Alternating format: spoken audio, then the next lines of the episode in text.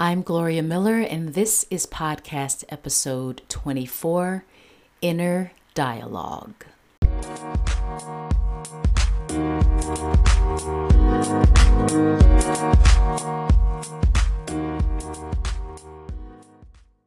Inner dialogue, inner critic, self talk. We all experience that little voice in our own heads. For me, Often that voice is negative.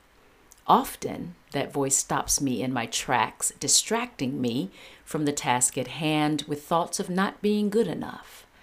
That's a big one for me. Sometimes the voice shows up disguised as fear, dread, not something I'm hearing from within, but feeling instead.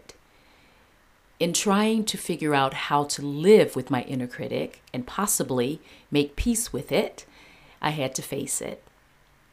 That's actually putting it mildly. My inner critic and I had a straight up showdown. First, I had to figure out where this feeling of not being good enough truly started, which meant I had to look at my past. I came across an article on psychologytoday.com that suggests writing down the negative messages I hear in my head, so I started to list them. You're going to forget the words. You should practice more. Your songs are shit. No one wants to hear a 53 year old singing about love. Okay, so this list went on a while. Then my brain landed on a memory.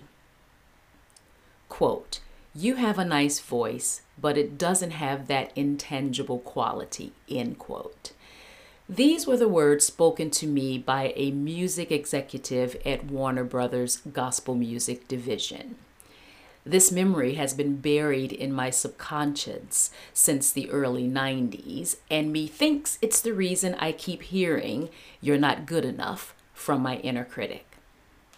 I didn't explore this at the time, but now I want to truly understand what was said to me back then, so I Googled it intangible defined, unable to be touched, not having a physical quality. Something intangible can't be touched physically, but most of the time it is understandable or even felt in the heart. So, this man was saying, My voice can't be felt in the heart. Ouch, that hurts. This was said to me in my early 20s. I am now in my early 50s, so 30 years later, this negative statement is still affecting me. The article in Psychology Today goes on to say that for every negative message, there is a positive truth that can counteract it. So, here's my positive truth my voice is full of emotion and touches people in their soul. I could feel the weights of doubt and fear lift even before I finished my positive truth. Then I experienced an aha moment. I got the power! Sung to the top of my lungs, like even louder than that. I've got the power to change my self talk, to challenge my inner critic. Quoting from Psychology Today, Self talk tells us what to do and how to feel about events and situations. A lot of self talk feeds us valuable information that serves us well. That helps us succeed and even ensures our survival. For example, look both ways before crossing the street and stand up for yourself are constructive reminders. But other self talk undermines us and keeps us from fully experiencing parts of our personality. Your inner voice may be telling you things like, I know it won't work. It's just no use. I never have enough time. Ooh, that's one that's constantly going through my mind. I never know what to say. Everything I touch turns to bleep. You can fill in that blank. Working on your self talk is a good way to challenge the idea that there's some inherent flaw in your personality. If you have deficits, you are not doomed to live with them forever. You can change your programming. When that changes, you may find that you have hidden strengths where previously you had problems. I did a poll on my Facebook group, and 10 out of 11 participants said that their self talk was mostly positive. Guess who the one was who said his or her self talk was mostly negative? Me.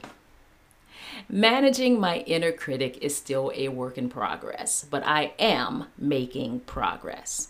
By recognizing the negative self talk a bit sooner and then doing some reprogramming to a more constructive level of self talk, I am finding it easier to live with my inner critic.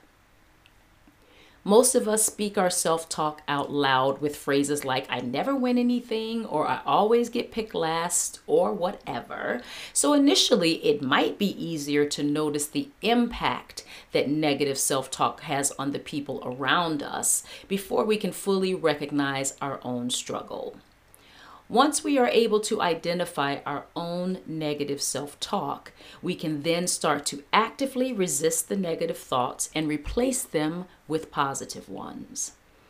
When positive self talk is rooted in fundamental truths, we feel its resonance. But first, we have to know and understand our own truth. My inner critic's go to message is, You're not good enough. But my full diary of gigs and the applause and appreciation I get at those gigs are saying otherwise. So, in truth, I am good enough. Listen, we need our inner critic, but we can't let it go unchecked.